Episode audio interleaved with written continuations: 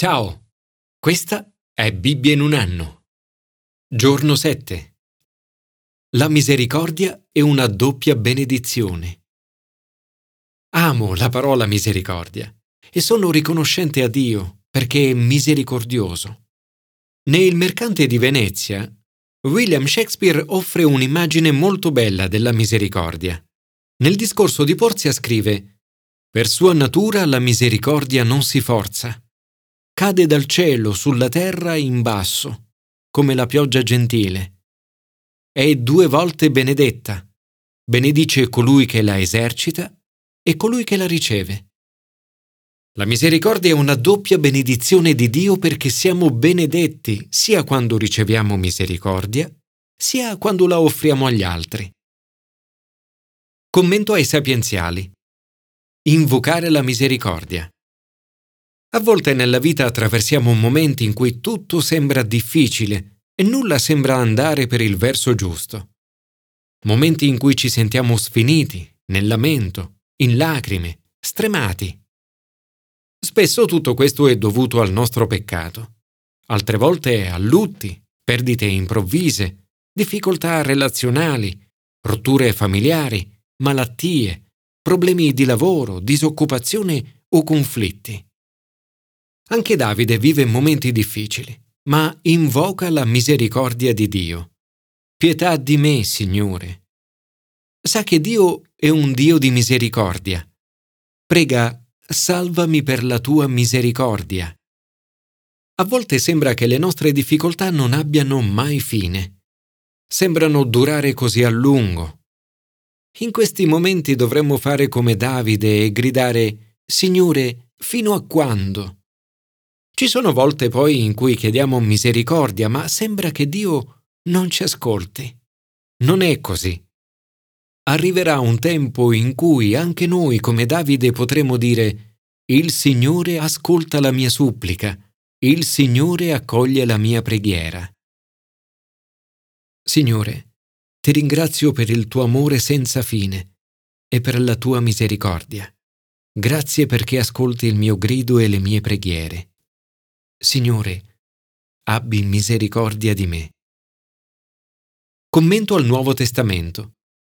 Siate misericordiosi con gli altri. La misericordia è al cuore dell'insegnamento di Gesù. Amate i vostri nemici e pregate per quelli che vi perseguitano, affinché siate figli del Padre vostro che è nei cieli.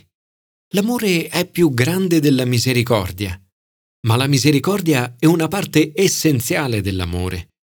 In questo passaggio Gesù ci offre tre ragioni per le quali siamo chiamati a essere misericordiosi sempre, anche con coloro che ci hanno ferito. 1. Avere misericordia dei propri nemici è imitare il Padre nei cieli, affinché siate figli del Padre vostro che è nei cieli. La misericordia di Dio si estende a coloro che gli sono ostili. Egli fa sorgere il suo sole sui cattivi e sui buoni e fa piovere sui giusti e sugli ingiusti. 2. Vivere la misericordia significa poter fare la differenza nel mondo. Se amate quelli che vi amano, quale ricompensa ne avete? Non fanno così anche i pubblicani. Spesso tendiamo ad amare solo le persone che sono come noi, quelle che ci piacciono di più. Ma Gesù ci chiama a qualcosa di più, ci chiama ad essere straordinari. Dietrich Bonhoeffer ha detto essere straordinari è il marchio dei cristiani. 3. Tra perdonare e ricevere perdono vi è una forte connessione. Non possiamo ricevere misericordia da Dio se prima non mostriamo misericordia agli altri. Il perdono di Dio è un dono e non qualcosa che guadagniamo. Tuttavia Gesù ci dice che perdonare gli altri è essenziale per ricevere il perdono di Dio. Se voi infatti perdonerete agli altri le loro colpe, il Padre vostro che è nei cieli perdonerà anche voi. Ma se voi non perdonerete agli altri, neppure il Padre vostro perdonerà le vostre colpe. Per questo ogni giorno siamo invitati da un lato a ricevere misericordia e perdono da Dio, da un altro a mostrare misericordia agli altri e a perdonare. Gesù ci dice inoltre come possiamo essere misericordiosi nelle cose pratiche di ogni giorno. In particolare sottolinea l'importanza della preghiera. Dice, pregate per quelli che vi perseguitano. Se preghi per i tuoi persecutori, puoi riuscire a vederli con gli occhi di Dio. Nella preghiera mettiti al loro fianco, prendi su di te le loro colpe e le loro angosce e implora Dio per loro. La preghiera è il banco di prova dell'amore. Entrando nella luce della presenza di Dio, si rivelano i veri sentimenti nel profondo del nostro cuore. Il tema della misericordia è anche al centro della preghiera del Signore. Rimetti a noi i nostri debiti come anche noi li rimettiamo ai nostri debitori. Naturalmente in questa preghiera c'è molto più della misericordia e lo vedremo più avanti quando commenteremo gli altri Vangeli. Quando preghiamo, Gesù ci invita a, primo, trovare uno spazio tranquillo. Invece, quando tu preghi, entra nella tua camera, chiudi la porta e prega il Padre tuo, che è nel segreto. Secondo, essere sinceri. E il Padre tuo, che vede nel segreto. Terzo, essere semplici. Pregando non sprecate parole come i pagani. Essi credono di venire ascoltati a forza di parole. La misericordia dovrebbe essere al cuore anche del nostro donare. La generosità è una forma di misericordia per gli altri. Mentre tu fai l'elemosina, non sappia la tua sinistra ciò che fa la tua destra, perché la tua elemosina resti nel segreto, e il Padre tuo, che vede nel segreto, ti ricompenserà. Ogni volta che leggo il discorso della montagna mi rendo conto di essere ancora molto fragile e bisognoso di misericordia. Signore, grazie perché sei misericordioso con noi. Grazie perché perdoni i nostri peccati. Signore, aiutaci ad essere sempre misericordiosi con gli altri. Commento all'Antico Testamento. Ricevere la misericordia di Dio. Nella lettura di oggi dell'Antico Testamento troviamo due passaggi cruciali che ci indicano la strada attraverso la quale la misericordia di Dio si rende accessibile a tutti noi. 1. Ricevere la misericordia di Dio attraverso Gesù. La lettura inizia con un racconto apparentemente strano e disconnesso, riguardante quattro re in guerra contro altri cinque re. La connessione si ha quando Lot, il nipote di Abramo, viene catturato dai quattro re e poi salvato da Abramo. In seguito, di ritorno dalla sua vittoria e in modo del tutto misterioso, Abramo viene benedetto da Melchisedec.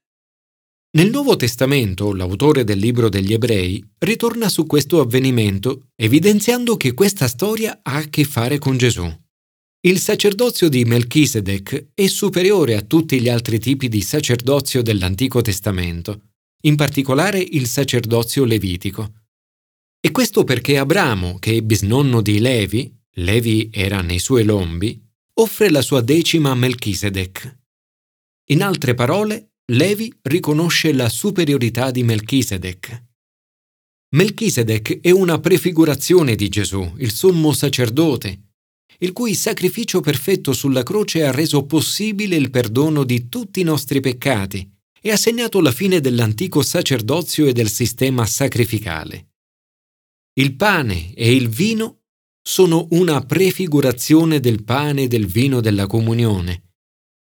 Indicano il sacrificio di Gesù, unico e perfetto, il cui corpo è stato spezzato, il cui sangue è stato versato, affinché io e te potessimo essere totalmente perdonati e ricevere la misericordia di Dio. 2. La misericordia di Dio per mezzo della fede.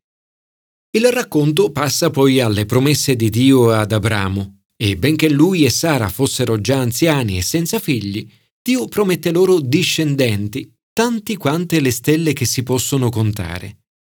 Abramo credette al Signore, che glielo accreditò come giustizia non solo siamo perdonati, ma Dio, nella sua misericordia, ci dichiara riconciliati con Lui. Il Nuovo Testamento ricorda tutto questo perché il versetto mostra che la misericordia, il perdono e la giustizia sono accessibili per mezzo della fede, ovvero credendo in Dio. Vedi ad esempio Romani 4.1.5, Galati 3.6. È incoraggiante vedere come nel Nuovo Testamento, in particolare nella lettera agli ebrei, Abramo venga indicato come uno tra i più grandi uomini di fede, sebbene nel passaggio di oggi la sua fede non appaia del tutto incrollabile. Nel vedere che le loro preghiere per un figlio non vengono esaudite, Abramo e Sara escogitano un piano per raggiungere il fine di Dio con mezzi umani. Si accordano con Agar perché Abramo potesse avere un figlio da lei, poi chiamato Ismaele. Ma un peccato tira l'altro e così Sara si trova a maltrattare Agar. Questa è la prima volta che Dio è chiamato El Roy, il Dio che vede. A volte è facile sentirsi dimenticati da Dio, soprattutto nei momenti in cui, come Agar, ci si sente trattati ingiustamente. Ma sapere che Dio è il Dio che vede può aiutarci a vivere nella fede. Dio è un Dio che ti cerca anche in mezzo ad un deserto e ti vede. Il Dio che vede è un Dio di misericordia.